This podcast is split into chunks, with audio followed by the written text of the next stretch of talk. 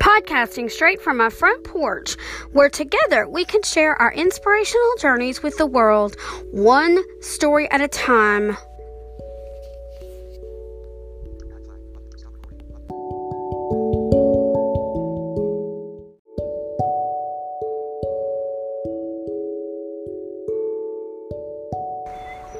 Thanks for supporting my Inspirational Journeys podcast. My purpose is to provide a platform for authors, creative artists, and entrepreneurs to share their stories while also providing writing tips, encouragement, and inspiration to help you achieve your writing goals through faith and courage. By clicking the support this podcast button or following the link in my show notes, your monthly contribution of 99 cents, 4.99 or 9.99 will help me achieve mine.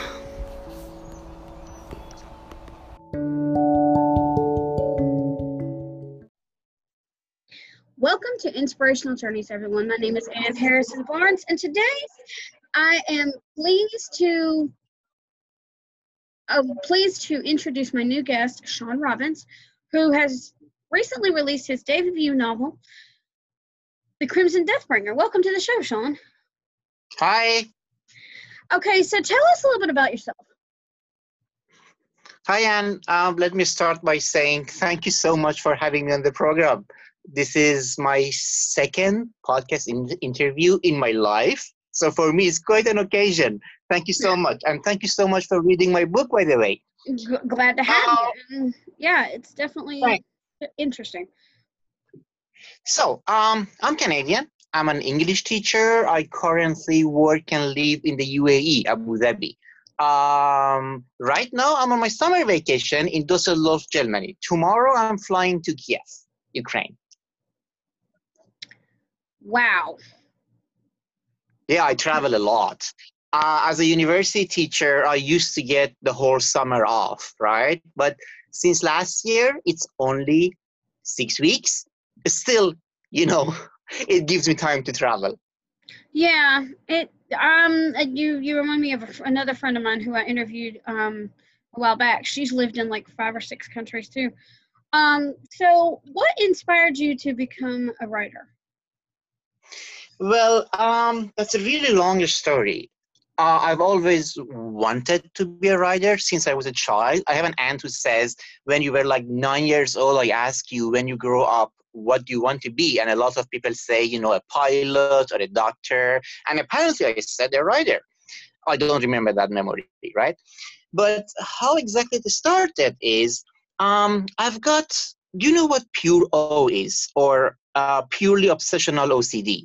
Mm, no. Do you know what OCD is? Yes, obsessive compulsive disorder. Okay, so yeah, that one. So you know, OCD basically is like it's a person who has to wash his hands a thousand times a day, right? There is an obsession that uh, that, that leads to a compulsion that they have to do. Now, what I have is called purely obsessional OCD, which means there is no actual physical compulsion.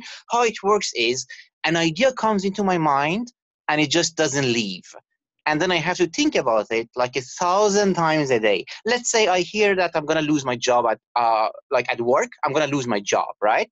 Then I start thinking about it. I'm like, Sean, don't worry about it. It's not gonna happen. If it happens, well, you get another job. It's not the end of the world. So I calm down, but then 30 seconds later, I have to repeat the same process. And then 30 seconds later, and then 30 seconds after that. And once it starts, it ruins my life for a week, for a month, for six months. There is no telling for how long, right? So I've been struggling with this pretty much all my life. I tried meditation, I tried uh, therapy, made nothing worked. And then one day, somewhere I read this happens because these people, well, me and people like me, we have an overly active imagination. And if we can channel it into something productive, this particular problem will go away. So at that time, I had a fight with my wife, and my brain has started, you know, this thinking, non-stop thinking. And I told myself, okay, you know, you have tried everything else. Let's try this one. That's when I decided to sit down and write my first novel. And it worked like a charm. Like uh, my brain put the same energy that it used to put into producing thoughts that would torment me into producing story ideas. Like ideas about the stories come to me with such a speed that I have a hard time recording them. And that's how I ended up writing my first novel. Wow. I was about to say, sounds sort of like me. I don't have that, but I get an idea stuck in my head and it won't, and it's either hard for me to wrap my head around it or it won't leave me alone until I write it down or do something about it. I wonder if all creative people have. like, Probably. makes you wonder, doesn't it? That would make sense. yeah. So, um, did you write any short stories before you started the novel, or was this your first attempt? No, well, what happens is when I was a child, I used to write funny short stories. And when I was at the school, I used to read them in the classroom and for the teachers and things like that. But like I said, that was a childhood dream, basically um, I wrote the first version of my book, The Crimson Deathbringer, years ago. Then I then I started getting my master's degree. Then I had a career. Then I started teaching. You know, life happened, and it was one of those dreams that you just forget about when you grow up. Until yeah. the story that I just told you about. So when I restarted writing, it took me eight months to finish my first novel. Ah, okay. Wow. So did you self-publish or? No, I have a publisher. Their name is Creativia. It's an independent publisher. They have just changed their name into Next Chapter Publishing. Ah, okay. Okay. Um so And if I may say so, the book has been well, you know, for a for a first time author, it has been quite successful. I've got more than a hundred. I'm sorry. That's what I read when I read your description. Oh, uh, okay. It's probably there somewhere. Yeah, I already have like a hundred Amazon and Goodreads reviews, and most of them are like, like 90% of them are five star.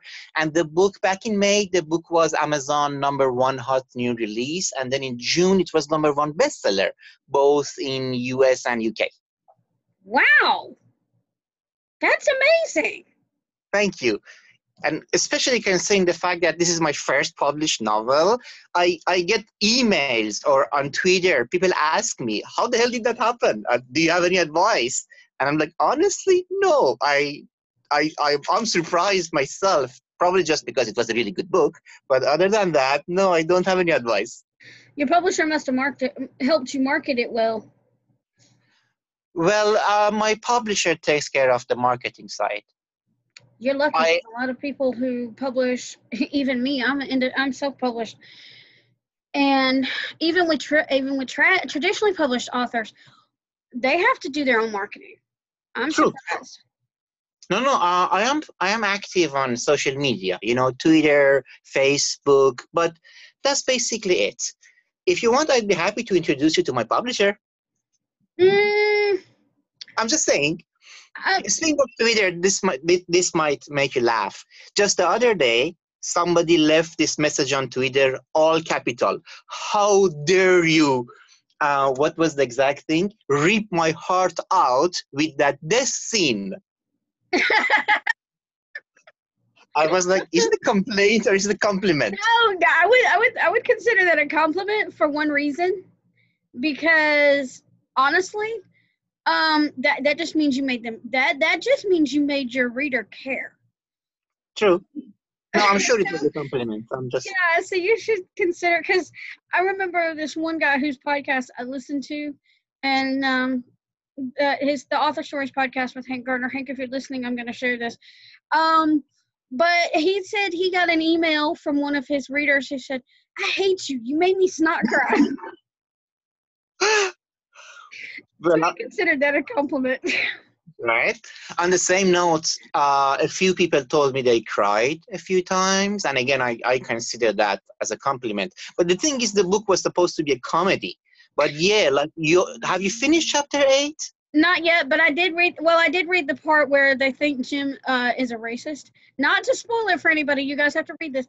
But what was funny, and I'm going to use your quote, and, and well, I would use your quote, but I don't want to offend anybody But if it quacks like a duck and it, it if it walks like a duck and it looks like a duck, yeah, yeah, you're gonna have to read the rest of that to finish to see what what it was said. I'm not gonna spoil that because that would that if I finish the comment, it would spoil it. And I laughed. that was so funny. Yeah, actually, the book is a comedy, and yeah, there is a lot of laugh out loud moments. But at the same time, one of my Amazon reviewers said something like this: that even though it's a comedy, from time to time it, it hits you in your head. The same person said three times I had to put down the book and go for a walk because I was like that emotional. Now you'll see a taste by the end of chapter eight. Yeah, I'll finish it definitely now that you said that because you just got my, you piqued my curiosity. You have piqued my curiosity, honestly. okay. Um. So now, speaking of the book, um, what is the? What I think it was STCU or SDCU, something like that. Uh, Security and Counterterrorism Unit. Ah, okay. See, you. Uh, now that's another suggestion I want to make when you're introducing our acronyms like that in your in your future novels i don't know why your editor i don't know if your editor stated this too but make sure your your edit your you you clarify your acronyms from the beginning because that can throw people off too. Of course. I, I i have to add this particular one is mentioned twice in the beginning of the book as security and counterterrorism unit. Probably but i missed it somewhere I should have made it more prominent then. Yeah, because I, I know you you probably mentioned it, but me reading yeah. it and trying to take notes, I probably missed it missed that somewhere. Now, what's a PPD? I'm, I'm not. I'm sorry. What? What is a what? A PDD. Oh, uh, a, a personal digital device. That one, you're right. I never mentioned it anywhere because mistakenly I assumed everybody knows what a PDD is right? Mm-hmm. Totally my mistake. The iPhone or the iPad or like yeah, well, you know, in the future, the idea is that all these things would sort of morph into one device that everybody has one, right? Yeah. So you, I, I've seen it in a lot of sci-fi movies, and because I'm a sci-fi fan myself, I just assumed everybody knows what a PDD is until 10 other people brought it up that no, what's a PDD? And some people said even when we Google it, we cannot find what it is. So again, you are absolutely right. Noted. I should take care of this in the in the uh, next edition. Right. Um, so, and I'm going to tell you another thing that I've noticed. It kind of with with Jim and his car Max I don't know uh-huh. if you're familiar with if you've ever seen the show the show from the 80s called Knight Rider. I, I know about it. I haven't actually watched. you watched. reminded me of Michael and KITT. Okay. Those of you who haven't seen it, go back and see if you can find it on Netflix or find YouTube clips or whatever. But you got it. But yeah, that's what that reminded me of. And it also kind of I would call this a military space opera too, because you got the resistance and the the Zertags and the Akaki mission and and and the alien the different alien alien invasions. But like I said, it, it kind of reminds me of military space opera, well, military sci-fi. Yes, you're right. Technically, it's an alien invasion story, which is a subgenre of a space opera, which is a subgenre of science fiction. Yeah, but you got a lot of military. You got some military stuff in there too. Yes. No, is your pilot Jim, your fighter pilot? Is he? Uh, do you use like aspects of life, or you know, your life, or or the people around you to create your characters? Well, Jim is basically a more macho and braver version of me. Ah, yeah, he does have a mouth on him. I can tell you that now. He definitely loves to crack he has wise cracks and he does have a mouth and so does and so does Liz. Be annoying. She's feisty. Yeah, true. that, well, um, I, I made both her and have you met Oksana already? Chapter yes. eight.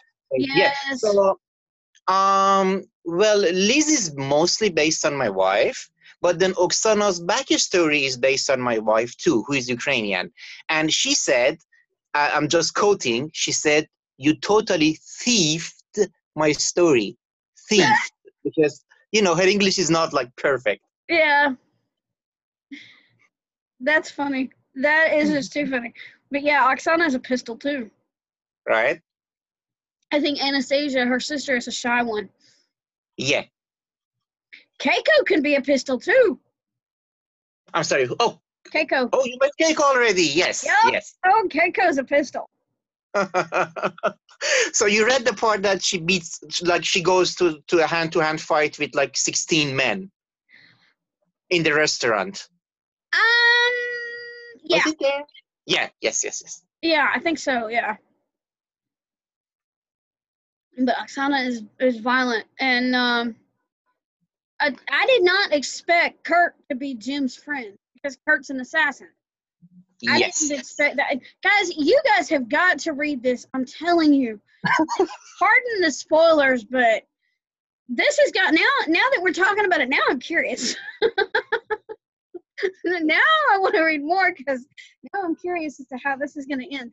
'Cause- Yeah, but the thing about their friendship is originally Kurt wasn't an assassin, right? He was a politician and he Right. dreamed of and he dedicated his life to world peace. And then the circumstances pushed him into being an assassin. The first time we met him during that assassination scene in chapter one, yeah. that's the first thing that you notice about Kurt. He assassinates someone and he immediately regrets it. Right, he kills Palermo. Yes. Oh, y'all, th- this is full of spoilers. I do apologize, but not enough to where it won't make you won't read won't read it. It's more to make you curious about it. Um, but yeah, so that kind of I'm like, wow. But if he was forced into it, but they were trying to kill the um STCU agents, and yeah, that didn't go over well. So tell me, there is one thing.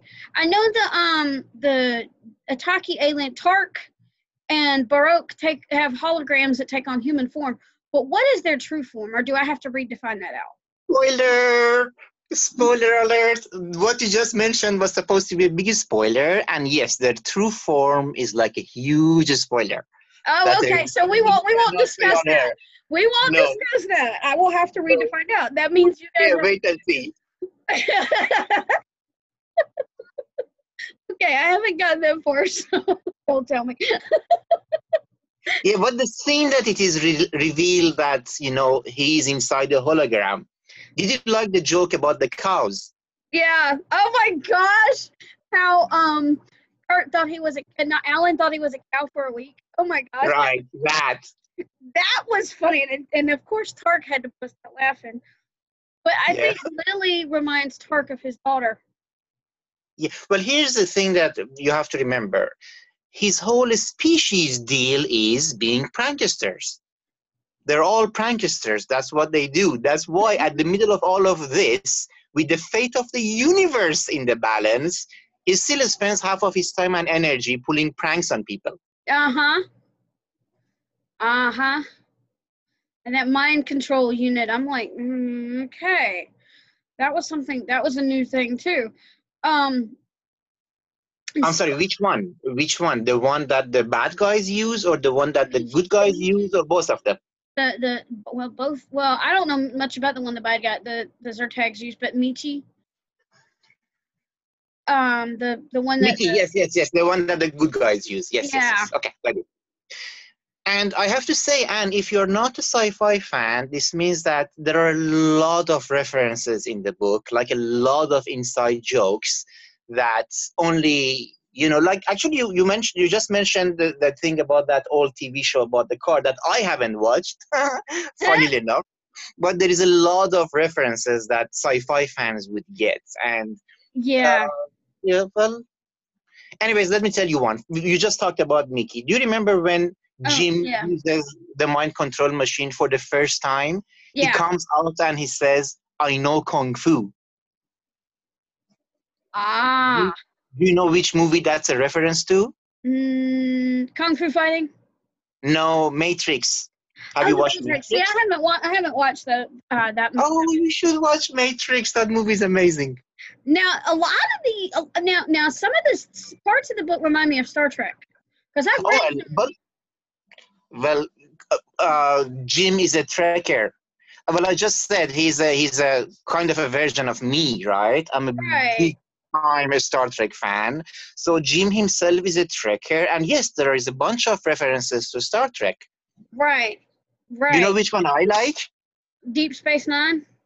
No, no, I mean which reference. No, no. I, I tell you which one.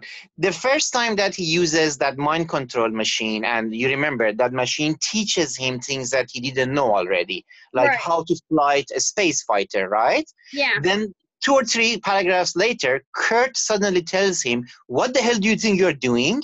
And Jim says, I let go of his neck and I said, Nothing. I just wanted to see if Mickey has taught me how to do a Vulcan nerve pinch. And, uh, Oh, yeah. You know, that's the thing that Mr. Spock used to do by grabbing your. Uh-huh. Spock. Yep. I, I, I figured that one. Yeah, I kind of got that one because Okay. I, I'm, I've I've I've, uh, watched Star Trek, uh, the next the Star Trek shows, but I've read a lot of the I've read some of the original Star Trek books and a few Wow. of the Next Generation ones, but I've Mhm. also read a, a one Deep Space Nine book.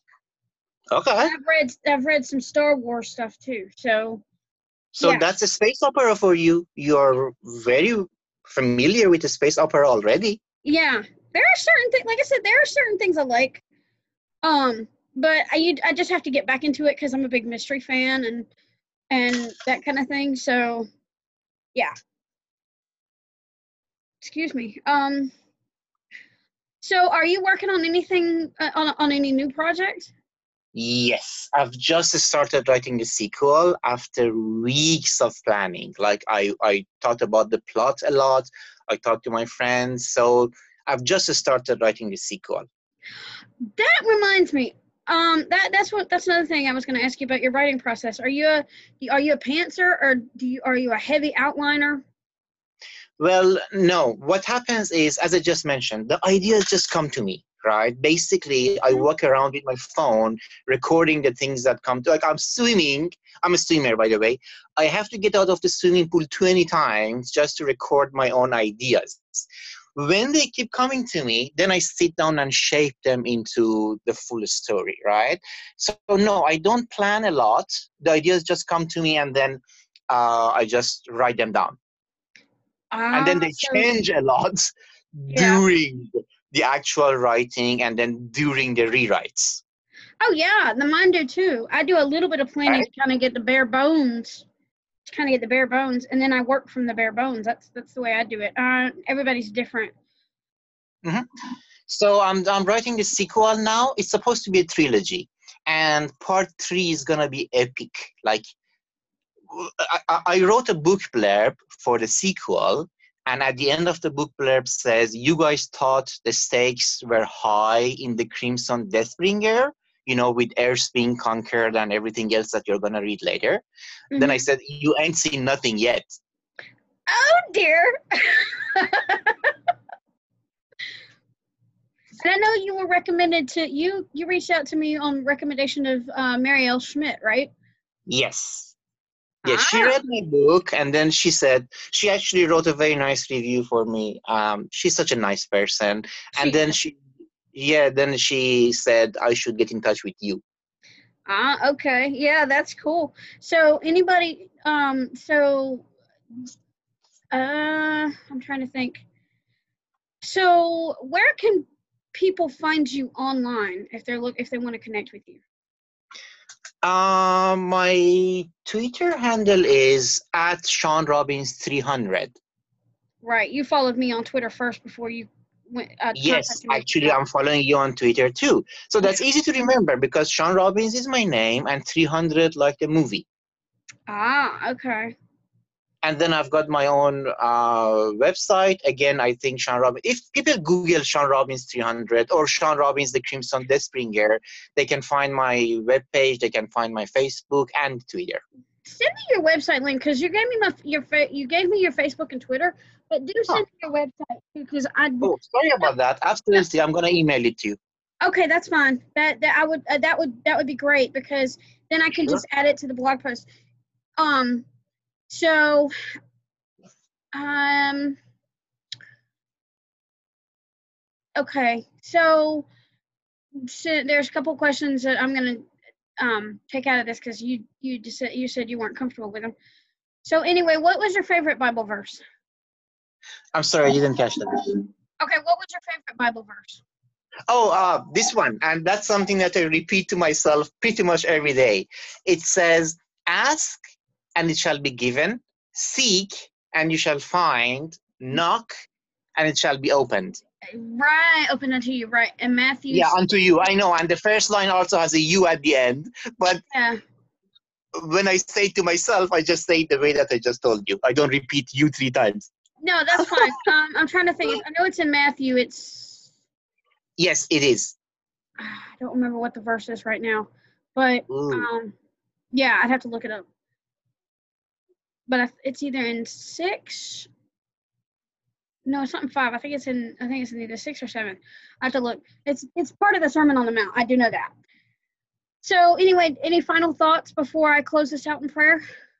No, it was a pleasure talking to you. I really enjoyed the conversation. You made me laugh at least three times. So thank you so much. It was great. Yeah, it was. Okay, so I'm gonna cl- I'm gonna um actually The prayer? yeah, Heavenly Father, thank you for this day, Father. Thank you for this wonderful interview, and thank you for introducing me to Sean um, through another one of my guests, Father. I pray that you protect the listeners, give them, hopefully, Lord, I pray that this episode has been of value to the listeners, and they've gotten something useful and helpful out of the conversation. And Father, I pray that you will continue to protect Sean and me in our writing endeavors. In Jesus' name I pray. Amen. All right, so we challenge you today to go out there and read to get inspired, write something inspiring, and share it with the world. Share your creation with the world. For when you've touched one life, you've touched a thousand. Thanks for so much for joining us on Inspirational Journeys, and have a blessed day.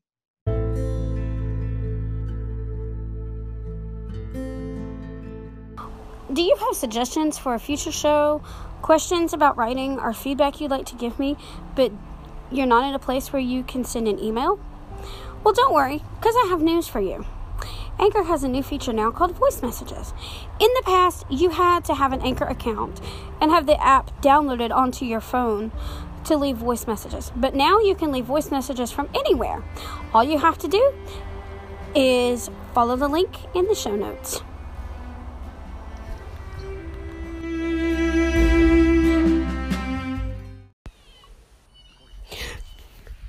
So I challenge you today to go out there and read to get inspired. Write something inspiring and share your creation with the world. For when you've touched one life, you've touched a thousand. Thanks for joining me on Inspirational Journeys. You guys have a blessed day.